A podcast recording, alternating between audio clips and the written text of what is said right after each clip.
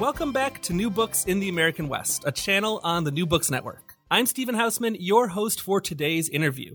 Today, I'm speaking with Dr. Laura Barraclough, the Sarai Ribicoff Associate Professor of American Studies at Yale University. We'll be discussing her new book, Charros New, uh, How Mexican Cowboys Are Remapping Race and American Identity, which came out with the University of California Press earlier this summer in 2019. Welcome to the New Books Network, Laura. Thank you so much. Let's start by just hearing about you. Why don't you tell us about yourself and your background as a scholar? Sure thing. So let's see where to start. So I um, am from Los Angeles. I grew up in Los Angeles in the suburbs and um, grew up in a very unique place, which I'll, I'll, tell you more about in a little bit as we get into the book. But I grew up riding horses, um, had chickens, dogs, and, and sometimes other farm animals in the suburbs of LA um, and was bussed back and forth though to magnet schools in suburban Los Angeles. Um, and through those experiences, I had a very early exposure to issues of um, uh, difference and inequality, even between and within different suburban neighborhoods in Los Angeles. So the place where I grew up was predominantly white, um, and again had we had horses, there were dirt roads, and other kinds of farm animals that were there. But at the same time, I had these experiences of, of uh, traveling by bus every day to go to school in neighborhoods that had um, much larger numbers of immigrants, of people of color, and also were denser and more urban and were poorer. And so those were part of my experiences on a daily basis. And I became very intrigued by those and went on to college at UC San Diego, where I majored in ethnic studies and urban studies and planning, precisely so that I could understand these differences between race and class as they were manifesting in different kinds of geographies in urban areas. And ever since then, you know, it's, it's been um, a number of decades now, but those same types of concerns about the relationships between race and class, land use and identity especially in the American West, have always been at the core of my work. So I, I work at the intersections of critical human geography and comparative ethnic studies, um, specifically in the American West and especially in, in cities and suburbs of the American West and we will probably talk in a little bit more about uh, about these these various geographies of the urban American West. But speaking as someone that grew up on the East Coast in. New York State, I had you know various ideas about what urban Los Angeles was like, and I had no idea that there were places where there were horses and things. So there, it was very interesting to me reading that in your in your book. Absolutely, and you know my my first book. Um, it was called Making the San Fernando Valley Rural Landscapes, Urban Development, and White Privilege. And it, it looks at these places in the San Fernando Valley of Los Angeles um, where I grew up. But through that process, I also came to recognize, and, and also as I traveled throughout the American West for conferences and for research and stuff like that, I started to realize that this um, quality of rural life and landscapes that have been intentionally designed to look rural, whether they are 100 years old or 10 years old, like in some of these gated communities that have rural features. Those are really, um, I think, unique and specific to the American West. And so that was what I've been concerned with in a lot of my work is, is tracing out these intentional and cultural histories of imagining the rural history, ranching history, cowboys and, and everything that goes along with that in the development of the American West over time. You touched on this a little bit already, but can you tell us a little bit more in depth how you became interested in the topic of the book, in the topic of charros specifically, and their place in the North American West? Sure. Uh, yes. So, as I mentioned, I grew up in a, a, very particular place in the suburbs of Los Angeles, a community that is called Shadow Hills. And this is a place, it's one of uh, four neighborhoods within the city of Los Angeles that is um, where the rights to keep horses are intentionally protected by municipal zoning. And those intentional protections were put in place in the 1960s and 70s um, as, as the suburbs of LA in general were growing really rapidly. Um, I grew up there in the 1980s and the 1990s. And so this is a time in Los Angeles and in California that were just really explosive for issues around race and immigration.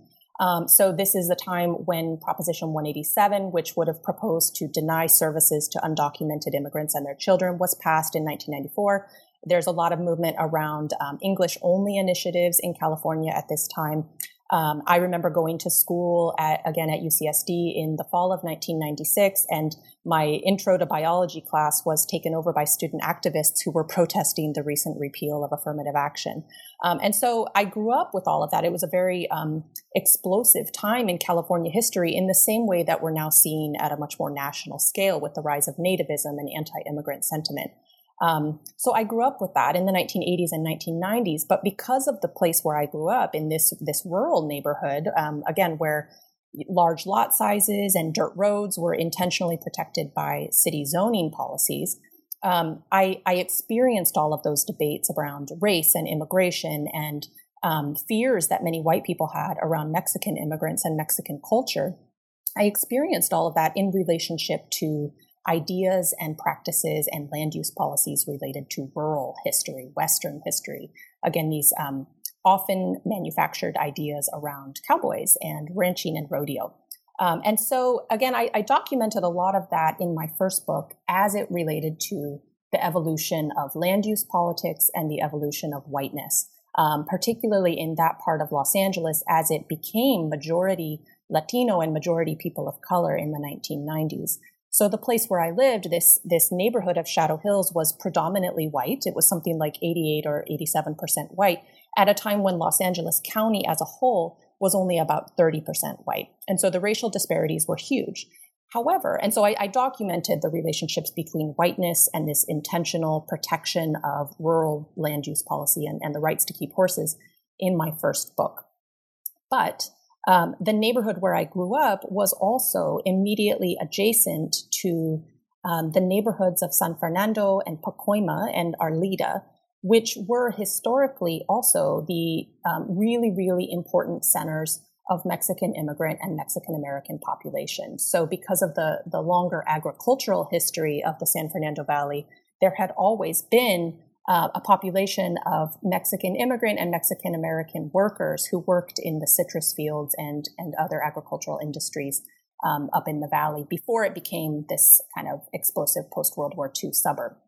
So they were always there from the 19 teens and 20s, and, and before that too at the mission at San Fernando. Um, and so, but then after the 1940s and 50s, they were um, that historic presence turns into one of the first Mexican American suburbs in Los Angeles, particularly centered around the old mission at San Fernando, the old Spanish mission. Um, and in fact, there were something like 50,000 people with Spanish surnames in that neighborhood by 1960. And this was the largest um, concentration of ethnic Mexican people outside of the barrio of East LA, which is much more familiar to those of us.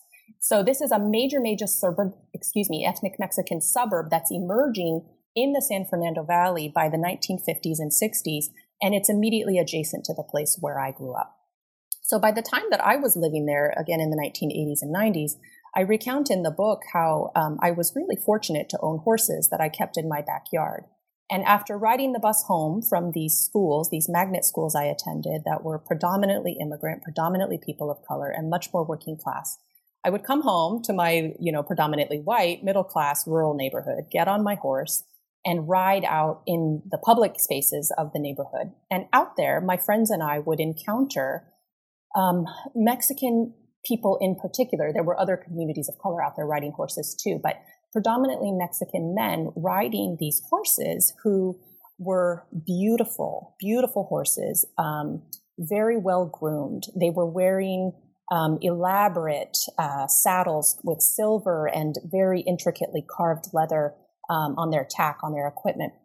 Meanwhile, my friends and I were, you know, riding in our in our denim jeans, like our cut off denim shorts, and sometimes we were barefoot. We didn't use saddles, and so you know, we, there were these clear cultural interactions that we were having um, here that were shaped by the long legacies of the ways that space, suburban space, had been used in Los Angeles.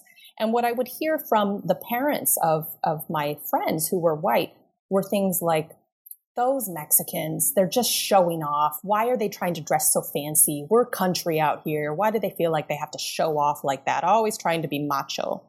Um, and so what I learned in this sort of heady milieu of the anti-immigrant sentiments that were going on in California at the time, and then the racial disparities that I saw both within my home neighborhood and then between my home neighborhood and the places where I went to school and, and out in, you know, with the nearby Mexican majority neighborhoods, is that there were very, very different ways of uh, constructing histories of horsemanship, and that the, this could also be a source of racial tension. So later, I would come to find out that those those Mexican male riders that I was seeing out in the public spaces of my neighborhood were in fact charros, uh, Mexican cowboys. Although that's not entirely an accurate translation, um, because you know the way that they were dressed suggests actually a much uh, richer, a more elegant tradition, a more skilled and dignified tradition.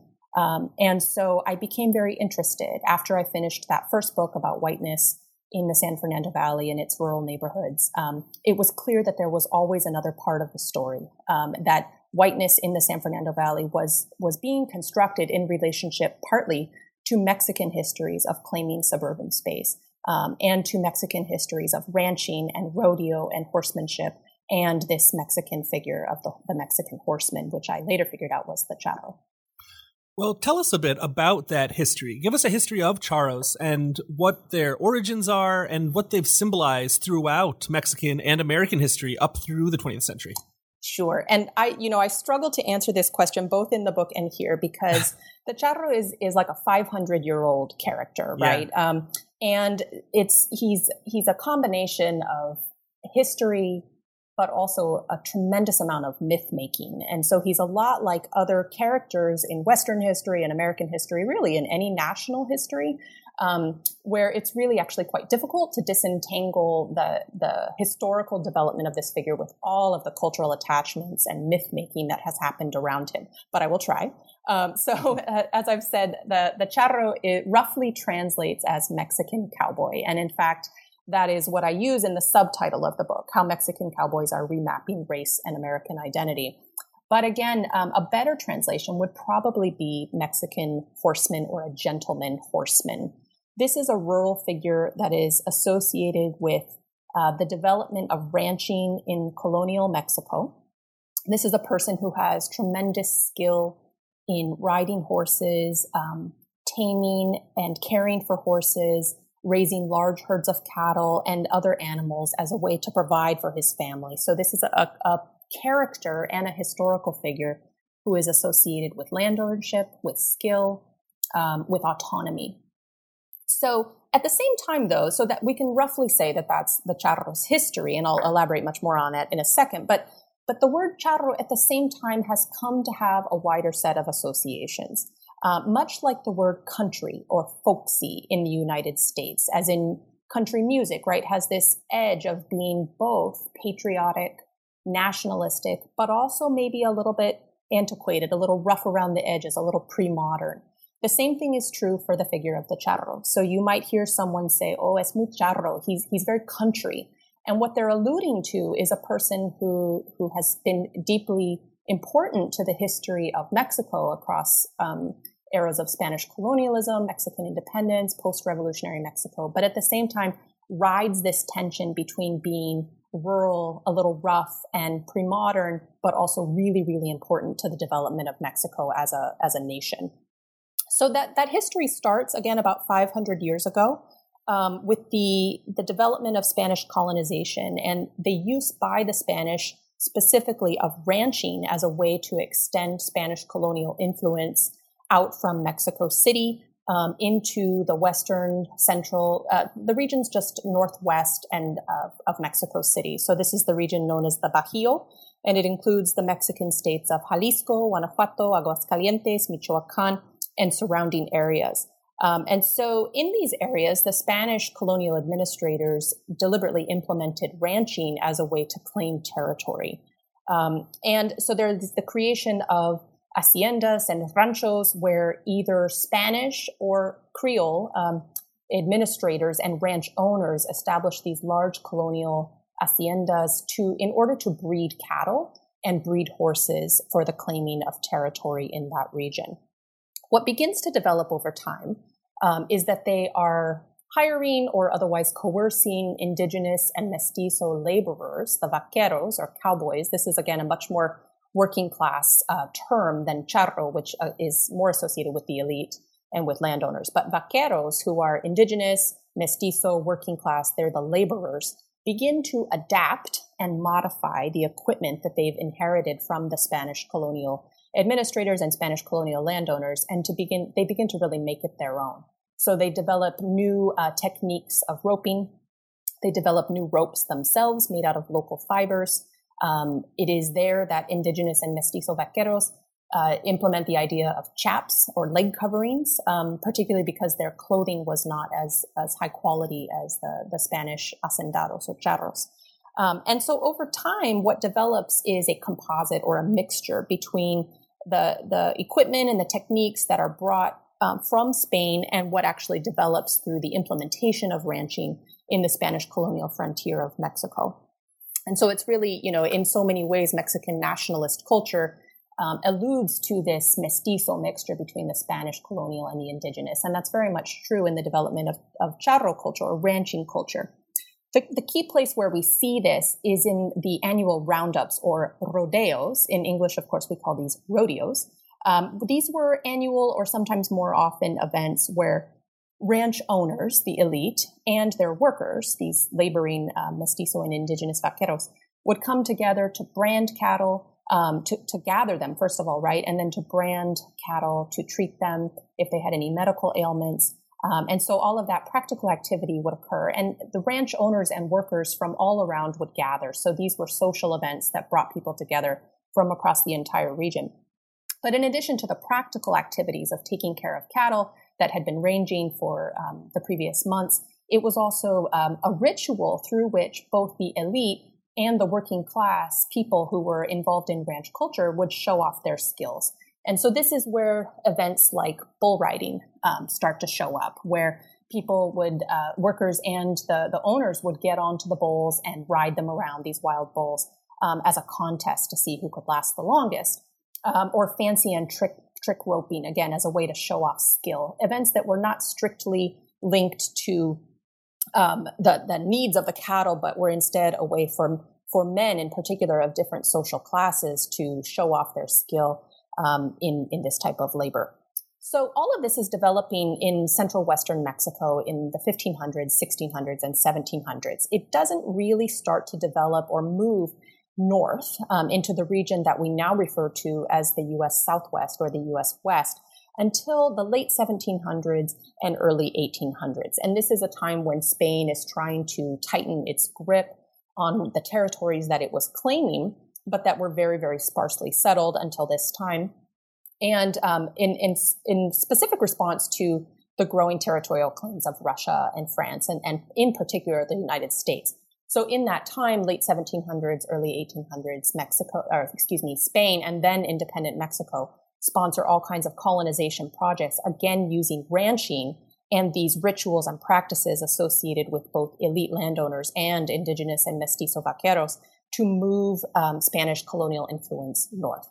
Of course, as it collides and as it is, excuse me, as it moves into this region, the region we now call the American West, it's meeting with um, the westward moving influences of Anglo American settlers and Anglo American cowboys and African American cowboys and indigenous cowboys. And so in the region that we call the American West, all of this um, previous culture that had developed in the intermixture between Spanish colonization and indigenous Mexican influences um, then meet with an even more complicated set of racial and cultural kinds of cultural influences and labor practices. And so it evolves even still further and becomes a truly intercultural um, kind of ranch culture that exists in the 1800s. Um, however, with the advent of U.S. conquest in 1848, the Treaty of Guadalupe Hidalgo, and the creation of a new border line between the U.S. and Mexico, a lot of that interculturalism that had existed between um, the historic Mexican ranching societies of places like Texas, um, in particular, starts to decline, and it becomes a much more um, capitalist ranching. I'm talking about ranching becomes a much more capitalist kind of production, much more associated with the emergence of Anglo American uh, owned businesses and land. Um, and so a lot of the interculturalism and the mixture that had long characterized Mexican ranching culture, charreria, what would come to be known as charreria, declines um, through a long sweep of history in, in the second half of the 19th century. Um, and, you know, the, I go into that in, in detail in, in the book. And also it's been um, extensively documented by historians of the American West, this process whereby Mexican landowners and Mexican workers were rapidly dispossessed of their land, um, displaced from the land, start migrating into either seasonal migrant agricultural labor or um, industrial jobs in and, and, manufacturing jobs in the growing cities of what becomes the American West. Um, and so there's a rapid, rapid shift in the late 19th century, early 20th century, whereby that intercultural ranching society, with its origins around um, the region just north northwest of Mexico City, becomes uh, really in the hands of um, Anglo-American corporations and business owners in a much more racially uh, stratified way. Um, getting getting so i told you this was a long history right yeah yeah um, so all of this as it's happening you know um, what ends up happening in, in both the united states and mexico in this time is that as both countries are rapidly industrializing rapidly urbanizing in the early 20th century there starts to be um, a deep remorse for the sense of a rural and ranching history that many people particularly the elites feel is being lost. So in both Mexico and the United States, there are all these cultural initiatives to um, recuperate the importance of the charro and the cowboy to nationalist history.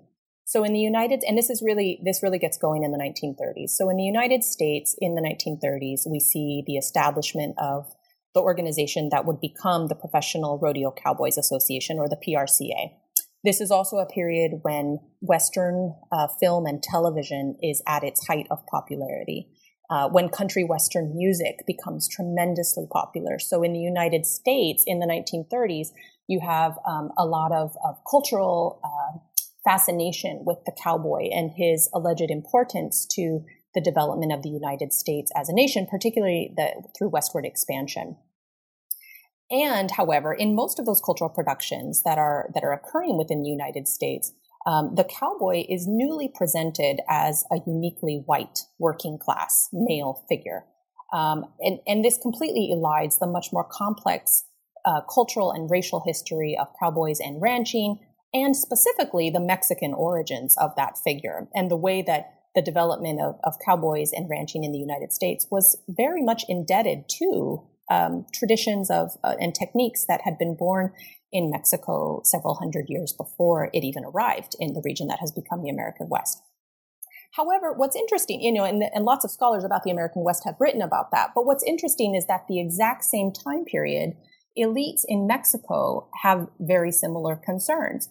And so also in the 1930s, there are tremendous cultural initiatives to recuperate the charro as a um, representative Mexican figure, a figure that who who uniquely represents all that Mexico has been and is going to be, lo mexicano. Um, and so in the 1930s, at the exact same time as the PRCA is being established in the United States and as country Western music is taking off, in Mexico at that time, Mexican elites in Mexico City, men, businessmen, and politicians create um, the first national federation of charros. And this is an organization that creates rules and regulations for how Mexican rodeo events are going to be practiced. Um, it establishes nine official events of the Mexican rodeo or the charreada. Um, it writes histories of Mexican rodeo that really insist on its development as a Mexican tradition, not a Spanish colonial tradition, and certainly not a tradition that developed in the, the northern frontier or the, the region that we now call the American West.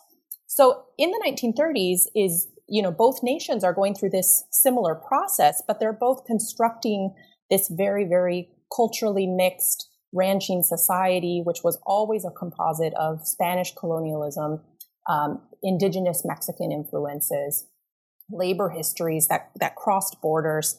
Um, all of that is being simplified in the creation of these new national cultures that are centered on the American cowboy and the Mexican charro.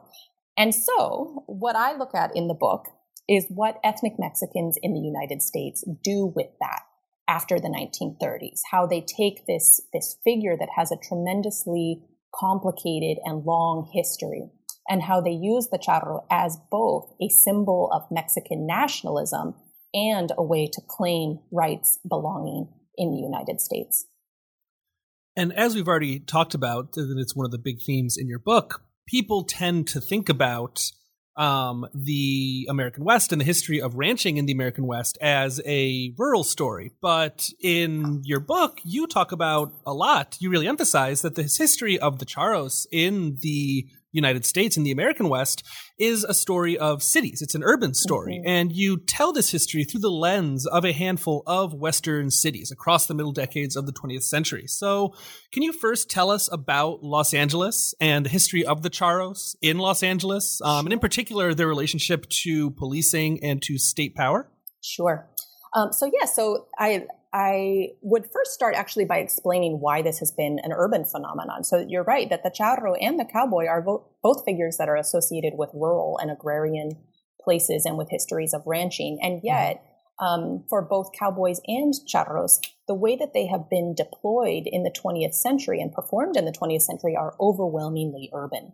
In the case of charros, I think this is for a couple of reasons. One is that the ethnic Mexican population itself in the American West um, is overwhelmingly urban and has been since the middle of the 20th century, in large part because of these long historical processes through which they have been displaced from rural and agrarian land and have had to migrate into cities to take work in, in service and in industry. So, on the one hand, the ethnic Mexican population has been overwhelmingly urban, um, but also, and probably more importantly, um, Mexican rodeo, and, and all of the sport and artistic components that surround it um, has always been associated with people with resources, um, with the elite or with the upper middle class. And it, it remains that to this day. In Mexico, charreria it continues to be associated with the elite.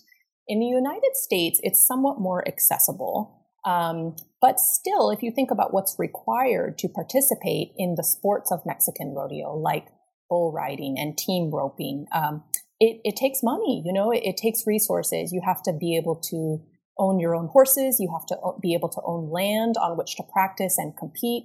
Um, you have to have money for trailers. You have to be able to fly or drive all across the American West or to Mexico to compete in the urban sporting culture that Charreria has become. And so this takes money. And as a result, most of the people who participate in this, this, uh, sport of charreria, of Mexican rodeo, um, are members of the middle class, the upper middle class, and the elite among the Mexican American community in the United States. Um, so as a result, these are people who tend to be business owners, investors. Um, they tend to be um, perhaps not highly educated, but to have some exposure to education. And all of those things are associated with uh, living in cities and investing in cities over time. So in the book, you're right that I, I do um, I do focus on cities because that is where charros and their associations have emerged and have been most active. This really is an urban story. And the first cities in the United States where Mexican Americans really begin to organize around the charro and to do something with this mythology attached to the historical figure are San Antonio and Los Angeles. And in both cities, um, Mexican American men begin to form charro associations or formal organizations of Mexican cowboys that compete together in almost exactly the same year, 1946 or 1947. I start with Los Angeles though, because um, it is in Los Angeles that we first encounter a very influential figure um, named Eugene Biscailuz, who was a sheriff of Los Angeles County from 1932 to 1958. And Biscailuz was a uh, descendant of an elite Californio family. So he, his, his family was actually mixed between Anglo and Mexican um, descendants. Um, but as a result, he grew up um, in, in Los Angeles at a time when it was transitioning from um, a Mexican majority city to an Anglo majority city. He was bilingual, he was bicultural, and he becomes the sheriff of Los Angeles County in 1932, which is really quite remarkable. Um, and in fact, Mexican officials unilaterally comment on how remarkable it is that Los Angeles has a Spanish speaking sheriff in the 1930s in a time when Los Angeles is uh, rapidly, rapidly growing in population, in geography, sprawling all over. Um, and it, it, actually is quite remarkable. So so Biscailuz um, holds this position as head sheriff for 26 years, from 1932 to 1958. And during that time, his office is responsible for some of the most iconic moments in Los Angeles history as they impact Mexican Americans. So the Sleepy Lagoon riots or Sleepy Lagoon murder um, and the Zoot Suit riots happen under his watch, and his office is involved in in persecuting working class and immigrant Mexicans who are involved or who are believed to be involved in that. Um, and so, you know, you have this phenomenon whereby a Spanish speaking sheriff that many Mexicans are applauding for representing Mexicans well in a position of power is also persecuting working class and immigrant Mexicans in the city through, through crime um, control policies. However, Biscailuz was also totally enamored with the figure of the charro. So there are many, many photographs where he appears at public events representing the Los Angeles Sheriff's Department wearing a traje de charro, a, a charro suit. And for, for listeners who may not be familiar with what that looks like, this is the same suit that mariachi musicians wear. Um, so it's, it's uh, embroidered. They usually wear a bow tie. Um, it's a very intricate suit. Biscailuz loved to wear these suits to public events, again, where he was representing the sheriff's department. Um, and so what I, what I think we see happening here and what I try to tease out in the book is the way that the traje de charro becomes um, you know, you can imagine it in opposition to the zoot suit. These are two forms of clothing that ethnic Mexicans of very different social classes are wearing to try to claim power in relationship to the state in Los Angeles. So Biscailuz, wearing the traje de charro, is able to um, move through the most elite uh, and exclusive clubs and social spaces of Los Angeles, in part because the charro suit represents this history of dignified Mexican land ownership and skill and autonomy at the same time as he and his office are persecuting working class people who are wearing the zoot suit, right? And so if you think about those two suits together, they say a lot about the evolution of class politics and, and tensions among different social classes within the ethnic Mexican community. So Biscailuz, um, in many ways, initiates the wearing of the traje de charro among elite and upper middle class ethnic Mexicans in the United States. And there are many other figures like him um, in other cities throughout the Southwest who are who are doing something similar with um, by invoking the history of the charro through the way that they wear this clothing. But Biscailuz also does something important even for middle class and working class ethnic Mexicans in Los Angeles in the mid 20th century, which is that he creates um, in this time in 19 uh, 47, he creates a mounted posse program. And this is in the aftermath of a, of a dam disaster that had happened um, up in St. Francis Dam near Los Angeles, uh, on the boundaries of Los Angeles County, excuse me. So the mounted posse program were linked to each of the substations um, of the sheriff's office around Los Angeles County. And they were mostly tasked with search and rescue work. So people had to ride their own horses. These were volunteers um, and they would ride their own horses through the hillsides of LA County looking for missing persons or doing repair work after a flood, stuff like that. Most of those uh, posse programs were located in the majority white or exclusively white suburbs of LA County. However, East Los Angeles um, was also part of LA County and had its own sheriff's substation. So there was a posse um, program, a posse district office that was created in East LA and the people who joined it were working class or lower middle class Mexican Americans and Mexican immigrants who lived in East LA or in the surrounding neighborhoods and who were deeply interested in practicing um, through the posse program. So in the late 1940s and early 1950s, um, a number of people from a number of, of Mexican men from the East LA barrio start to join the posse program. And they, early on, they invite Sheriff Biscailuz to one of their meetings and one of their competitions. And they ask him if they can wear the traje de charro as their official sheriff's department uniform. And he agrees because he is also enamored with this figure.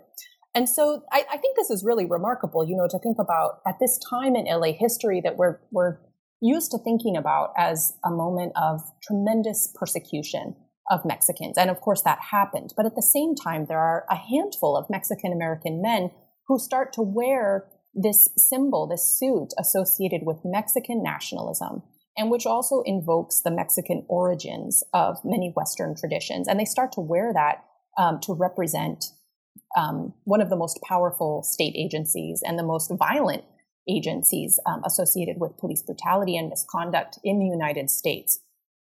Um, and so, for a number of years, uh, these men who are involved with the East LA Sheriff's Posse do ride, do perform at parades wearing their trajes de charro, representing the Sheriff's Department. They did not have access to the same kinds of elite social spaces that Biscailuz did, but they did um, do something really remarkable, I think, again, in, in claiming a place for these Mexican histories of ranching um, and rodeo and cowboys through the LA Sheriff's Department. And that's one of the reasons why I really liked your book is because it serves as a good uh, I guess, kind of a counterweight to a lot of the histories that are told about Los Angeles. I'm thinking about work like that by William Deverell in Whitewash mm-hmm. Adobe, which is a wonderful book, but you're telling a more complicated story and saying, yes, this whitewashing happened, but there's more to it than that as well. There is. And, you know, um, uh, Bill Deverell was on my committee and, and helped train me as a Western historian. And oh, I'm, oh, really? yeah, yeah. And I'm totally indebted to that book. It was, yeah. Um, and it helped me a lot in thinking about the development of LA over time. I will say that the only reason I even know about the, the participation of, of Mexicans from East LA in the sheriff's posse is because of one really important document I found in the Chicano Studies Research Center at UCLA. You know, the, the history of this um, group of men who joined the East LA posse is not documented in mainstream sources. And the only mm. reason I know about it is because there was this person, Miguel Flores, who is an amateur charro and amateur historian who conducted oral history interviews he, w- he was a charro in Los Angeles and he conducted oral history interviews with these these men who became involved and so they refer to what they did in the sheriff's department. But otherwise i saw very very little evidence and the sheriff's department itself has um, does not have public res- records available on this from this period. So um, I, I think you know that's one major reason why we haven't known much about this history until now and being Los Angeles, uh, film also plays a role in the story that you tell. And you say in the book that, in particular, the 1959 movie The Young Land gave Charros an opportunity to raise questions about the relationship between race and history and nationality in Los Angeles and in the United States. Can you tell us a little bit more about that? Sure. Yes. So The Young Land is kind of an amazing film. It's it's produced or it's released in 1959. It was filmed in the suburbs of Los Angeles and it is about um, the a case, a, a, murder that happens in Los Angeles, um, a fictionalized Los Angeles in 1850, right after uh, the the end of the U.S. Mexico War, and the but before really like robust legal institutions and juridical institutions have been created in California or really anywhere in this new region. Um, and so it's about a murder trial of a white outlaw who kills kind of an upstanding Mexican citizen of of what has become um, a United States controlled California. And it centers on the jury trial around um, this white outlaw. And it's, it's actually quite um, amazing as a film because it's all the way through very, very sympathetic to the plight of Mexican landowners in particular, and also Mexican workers in California after U.S. conquest. Um, what interests me, though, in the film and, and the way that I write about it in the book is that um, the jury who actually sits to hear the case is made up of members of this East LA sheriff's posse um, who who sit in the jury box during the film wearing their trajes de charro, the same outfits they would have been wearing um, as as representatives of the LA Sheriff's Department, and they're credited in the film. Um, and ultimately, you know, they the the jury and the judge end up deciding that the white outlaw is guilty um, and so, in a, in a lot of ways, the film upholds the idea that the American justice system also is serving Mexicans and that they have been completely involved at every stage in the legal process leading to this outcome of justice on behalf of Mexicans, which, you know, is quite different from the historical record, but um, of what would have happened in these places. But it's a very progressive film. Um, and so the, the charros from East LA who have been associated with the sheriff's department play a central role in actually deciding this fair verdict um, that holds white murderers accountable for, for the murder of Mexican people. So it's a representational victory in that sense. But it was also, you know, what I'm interested in the book too is, is what was happening behind the scenes. The production history of this film is really interesting. The producer of The Young Land, Patrick Ford, had brought in two esteemed, very experienced and well regarded charros from Tijuana Roberto de la Madrid and Mario Arteaga um, to serve as consultants and technical directors on the film. And so what ends up happening, you know, we have no historical records of this, so I had to sort of imagine. Um, but that between shots, um, while they're waiting for production to occur, the charros from East LA and the charros from Tijuana are hanging out together. And we do have records um, later that um, Arteaga, Mario Arteaga, goes on to star in a number of other Western films. He remains in Los Angeles, um, despite the fact that he's from Tijuana.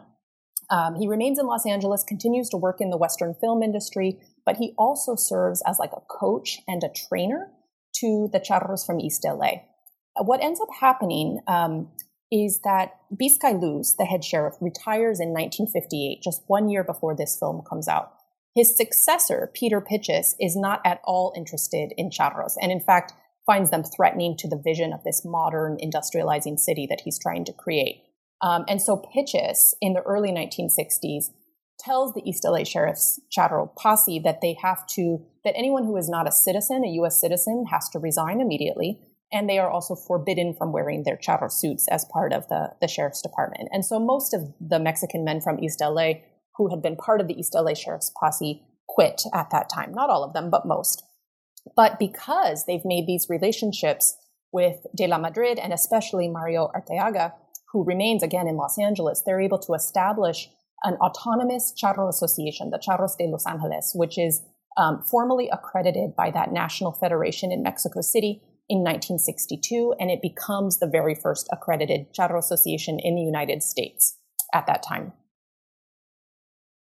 San Antonio, as you mentioned earlier, is another major site of charreria in the uh, 20th century, the middle decades of the 20th century, particularly as that city turns increasingly to tourism as a major economic driver in the 60s and 70s. Can you tell us about the relationship between charros and charro organizations uh, and tourism and urban development and how these all kind of intertwine in San Antonio in particular? Absolutely. So in San Antonio, the first Charro Association is established in 1947, which again is the same year that the Sheriff's Posse program um, is, is, established in Los Angeles. So the, the organization, the formal organization of Charros is happening at the same time.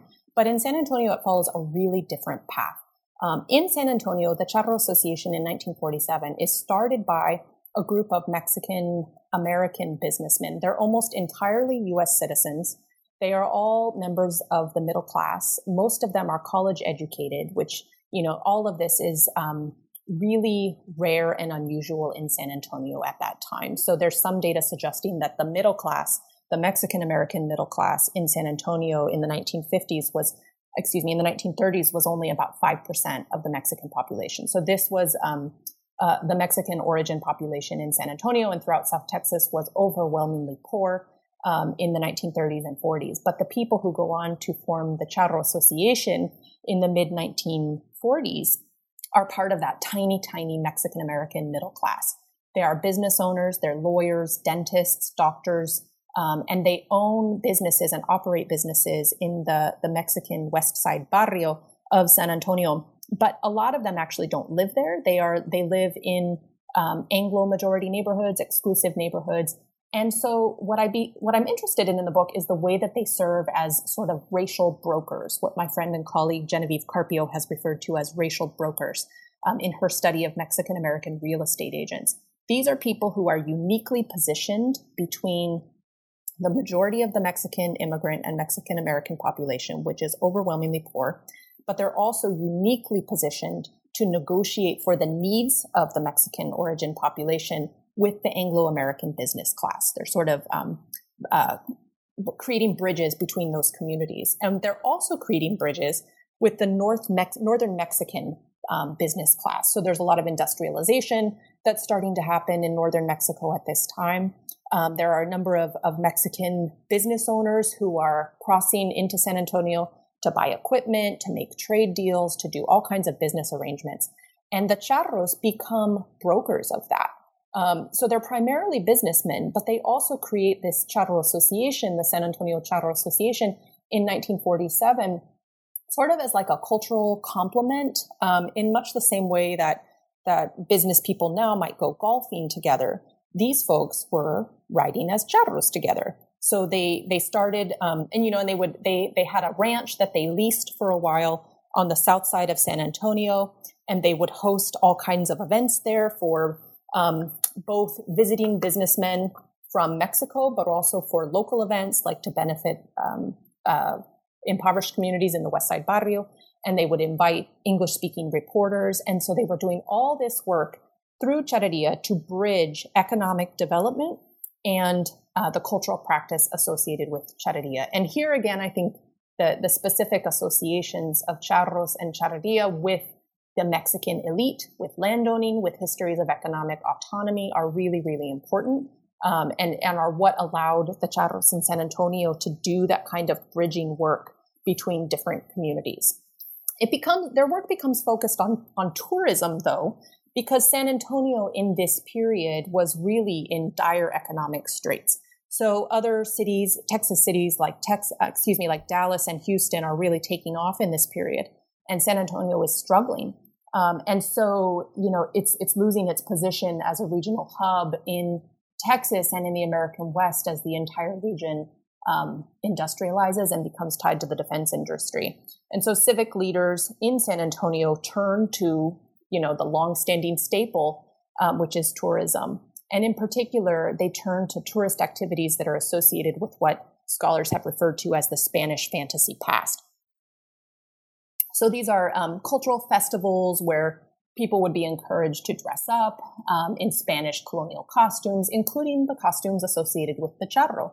And normally in Western history, when people think about Spanish fantasy past, you know, they, they talk about this as um, an exercise in imperialist nostalgia, a way that white American settlers um, created a unique identity for their cities um, and lured tourism. But what I'm concerned to do in the book, and in particular this chapter about San Antonio, is look at the ways that Mexican Americans were also creating these portrayals of Spanish colonial history and Mexican history through the figure of the charro and what might have seemed to be um, only white imperialist nostalgia for this, you know, conquered Spanish and Mexican history was also a way that Mexican Americans and Mexican immigrants were expressing their ongoing attachments to Mexican cultural nationalism. So both of those things were happening at the same time. White folks were playing dress up in Spanish colonial costumes, and Mexican folks were too, but for reasons that allowed them to express their continuing attachment to Mexican nationalism. So the charros are really capitalizing on that as a way to um, both promote their own position um, in San Antonio and, you know, they become really unique among Mexican American organizations in San Antonio.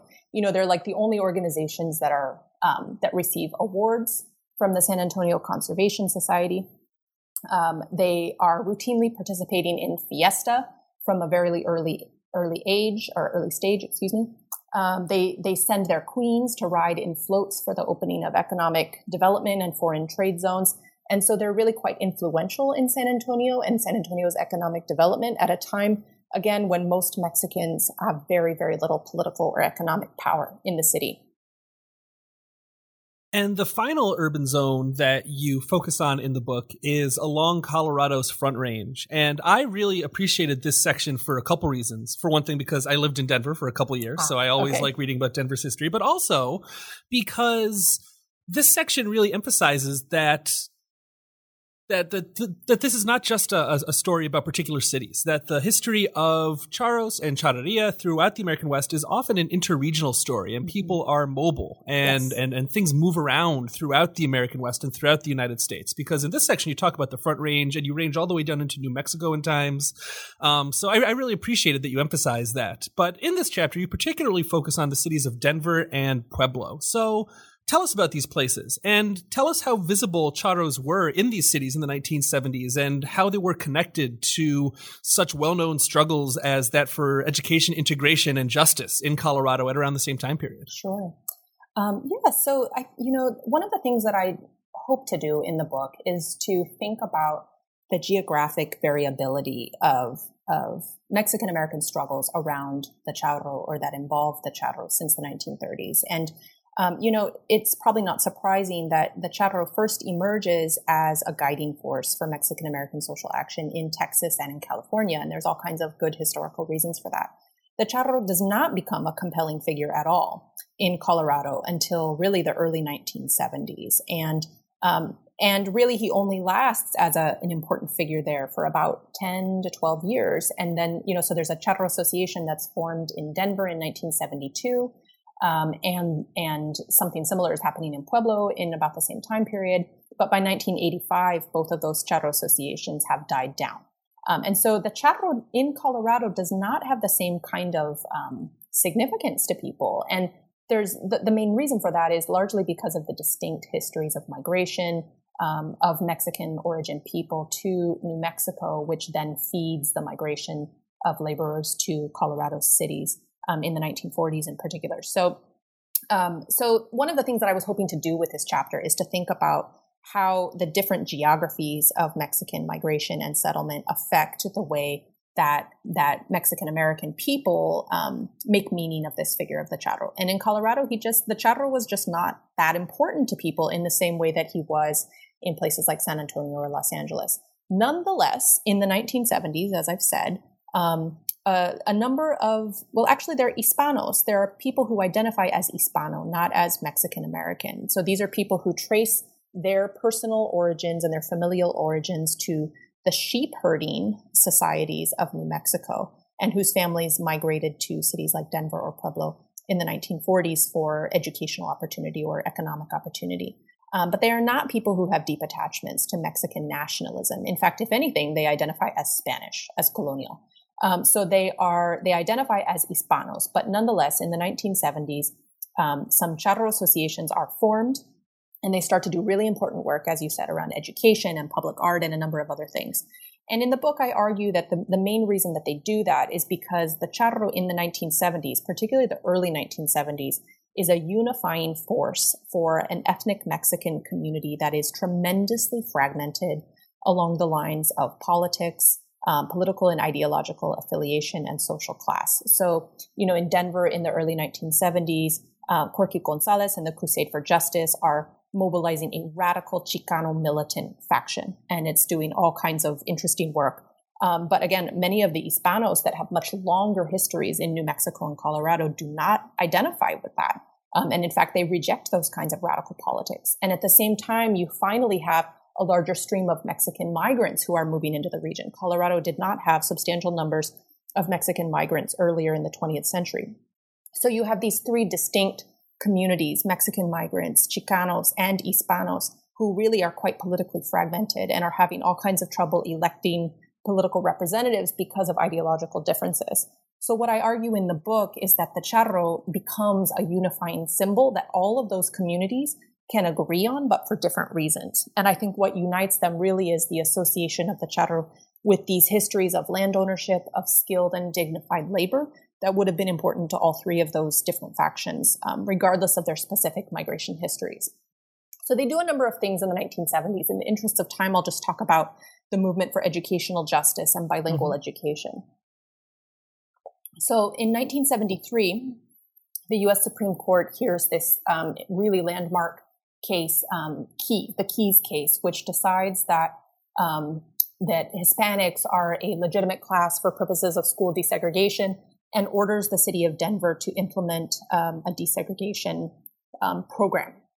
In this context, um, there's a woman named Lena Archuleta, who is an Hispana from rural New Mexico.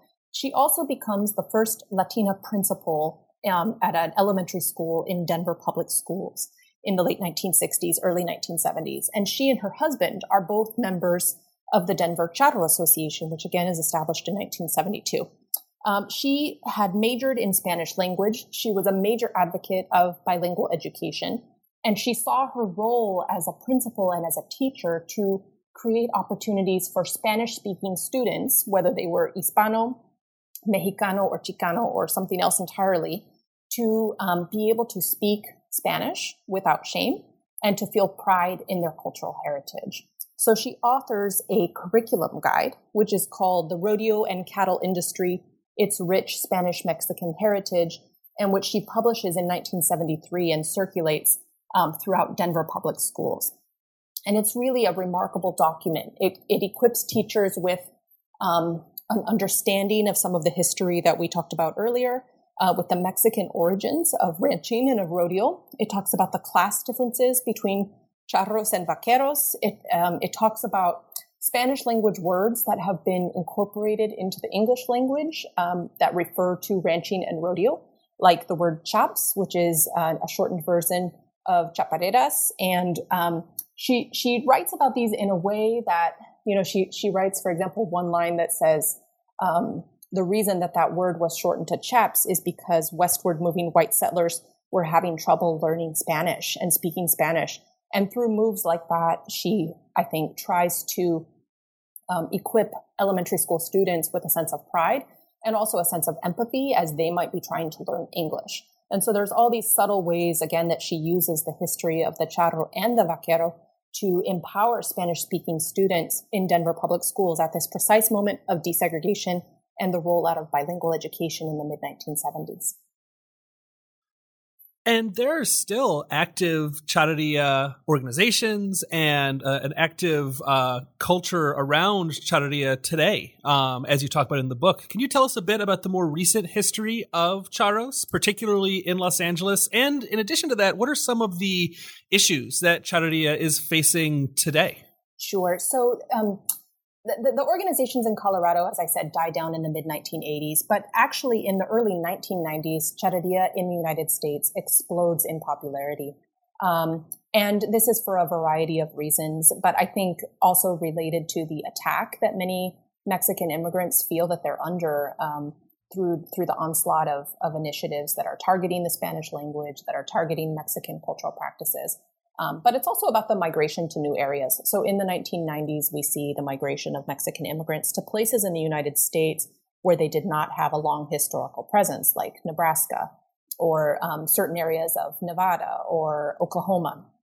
And so we've really seen a proliferation, hundreds of new charro associations that have been established since the 1990s.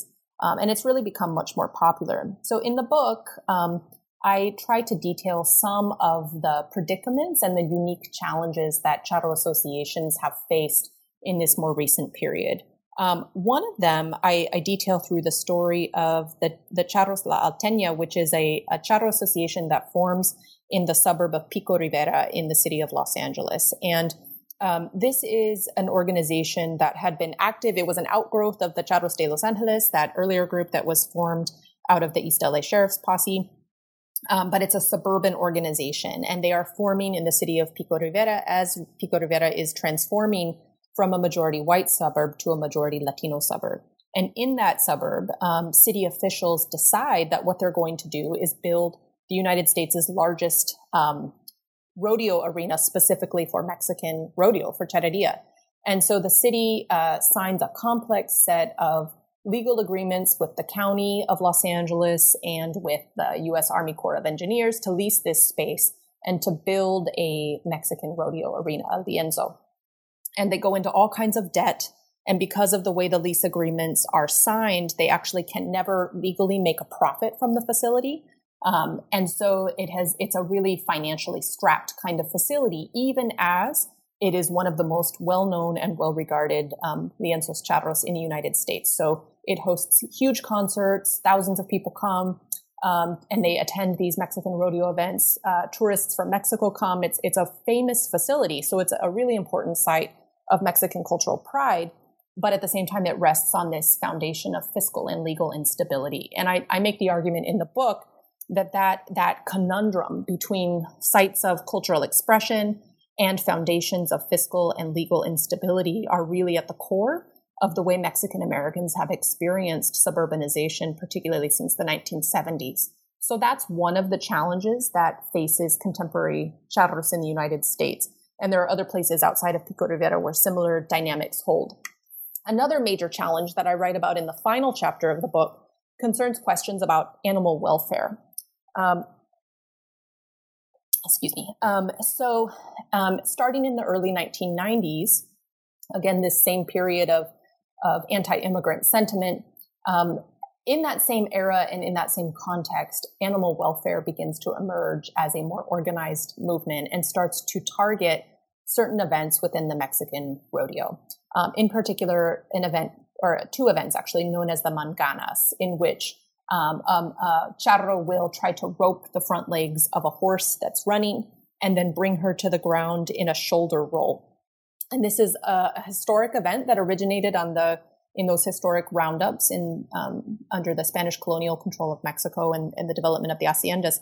Um, but and if done right, the horse is supposed to you know go in a shoulder roll and um, roll without harm. It's a way of bringing horses down when without um, when you don't have corrals, right? But in an urban context, um, and in again this sort of tense climate around race and immigration in California and other places in the 1990s, those events really become targeted by animal welfare activists. And as a result, in California in 1993, the state legislature passes a state law that bans um, these events, the manganas, in California, anywhere in California. And after that, um, a number of other states, um, including states that are close to the border, but also states farther from the border, like Nebraska and Oklahoma and Oregon and Colorado, start to consider similar laws. Um, what's important to note here is that after the California state legislature bans these events in 1993, all of the charros in the United States met in California and they agreed that this was something they needed to modify. And they came to a voluntary agreement where they would no longer practice the manganas in that same traditional way. So instead, they use what they call a breakaway rope, um, which after it catches the horse, it breaks off so that the horse does not actually come to a shoulder roll. And they also use leg protection on the horses. And, and the US Charro associations have made these policies so that any official um, sanctioned Mexican rodeo event has to abide by them. As a result, since 1994, the manganas in their traditional form have not been practiced in the United States. Nonetheless, um, more than a dozen states have actively pursued um, bans on them. And the Mexican charros are frustrated by this, I think, because they are no longer practicing the dangerous events. And yet they have to continue to travel to city council chambers, to state legislative chambers, um, to try to oppose these bans. And the reason that they're opposing them is because often the language of these these legislative um, policy legislative uh, proposals is um, quite criminalizing actually to Mexicans and immigrant culture and and also um, what they end up doing then as they show up to these hearings is trying to make the argument first that Mexican rodeo is not any more dangerous to animals than American style rodeo. Um, and there's been a number of studies that have shown that to be true.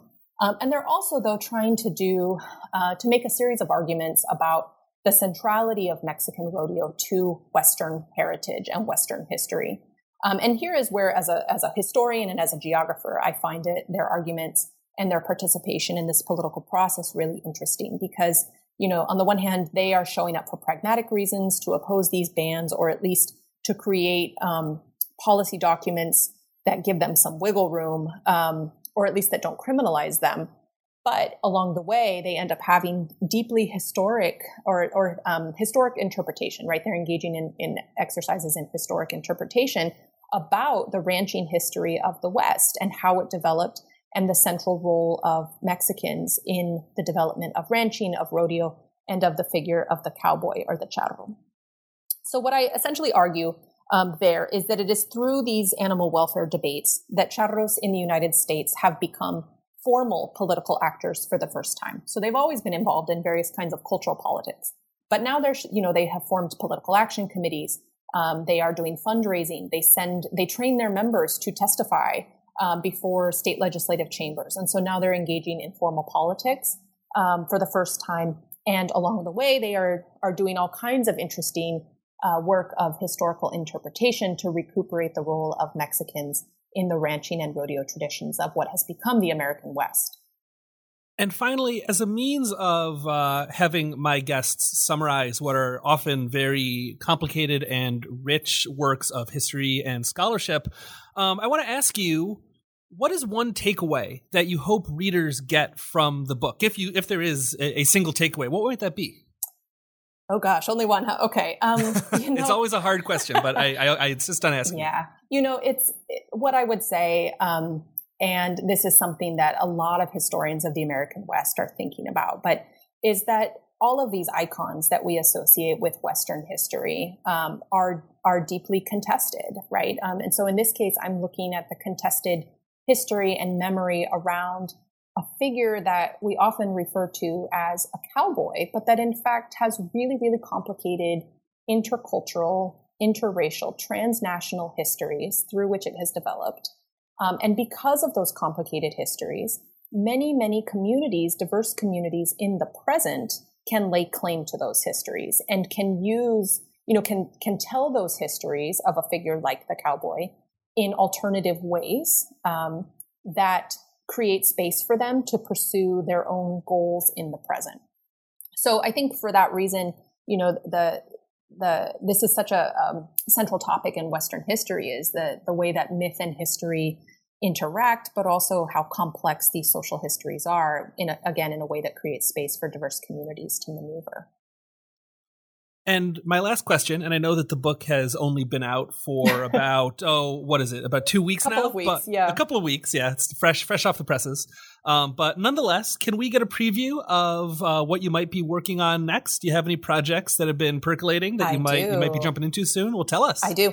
Um, the next book project that I'm working on is about the National Historic Trails System in the United States, which was created by Congress in 1968, and then the specific um, category of national historic trails was elaborated in 1978. So these are, uh, it's a public history system that recognizes routes of migration, of settlement, of military conquest, or of native removal um, that have been important to the United States and its making as a nation.